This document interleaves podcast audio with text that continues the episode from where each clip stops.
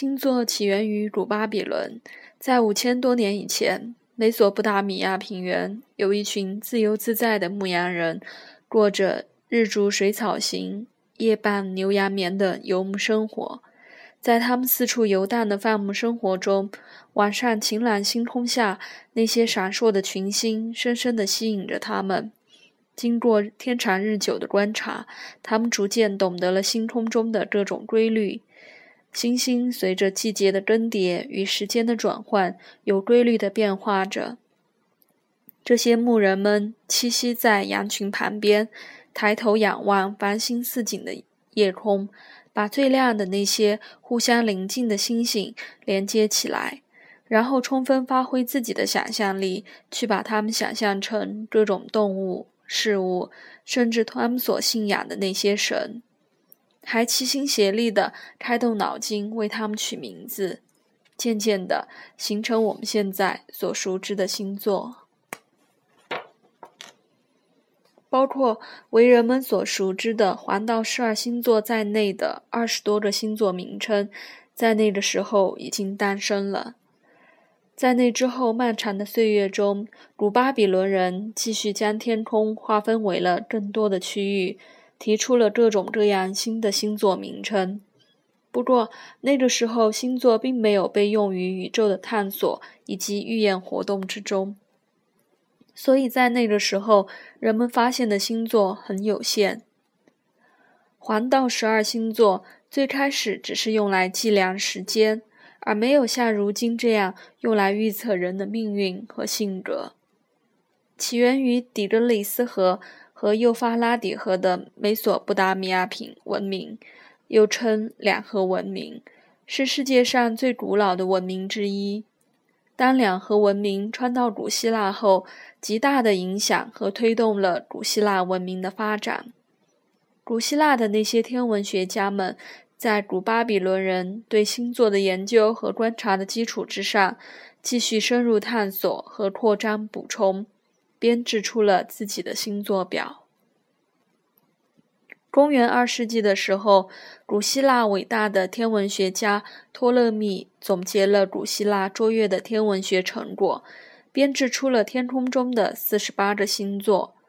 这四十八个星座大多位于北方的天空和赤道的南边。托勒密把这些聚在一起的星星中最亮的那几颗，用假想中的线条连接起来，结合自己丰富的想象力。把它们构思成了形态各异的动物或人物形象，甚至还有一些物件的模样。浪漫的天文学家还根据希腊神话，给这些星座起了各种有其独特内涵的名字。这些名字便是我们现在所熟知的星座名称。中世纪以后，欧洲资本主义兴起，航海事业发展迅猛。海上到处都是各个国家的商船和水手。那个时候，在大海上航行，最好的导航仪就是天空中的星星，它们为夜航中的船只指引方向。而在布满繁星的夜空中，那些成型的、有规模的星座看上去最为耀眼和突出，也最容易被水手们观察到。所以在那个时候，出于实用目的，星座得到了人们的普遍关注，尤其是那些还在海上航行的船员们。在16世纪的时候，麦哲伦进行环球航行，他不仅仅利用星座来为他的船只指引方向，而且还特地对星座进行了深入研究。到现在，我们所讨论的星座一般指的是太阳星座，即以地球上的人为中心，同时间看到太阳运行到轨道上哪一个星座的位置，就说那个人是什么星座。古希腊的天文学家希巴特斯为了标示太阳在黄道上面运行的位置，就将黄道分为了十二个区段，以春分点为零。自春分点及黄道零度算起，每隔三十度为一宫，依次为白羊、金牛、双子、巨蟹、狮子、处女、天秤、天蝎、射手、摩羯、水瓶、双鱼，称之为黄道十二宫。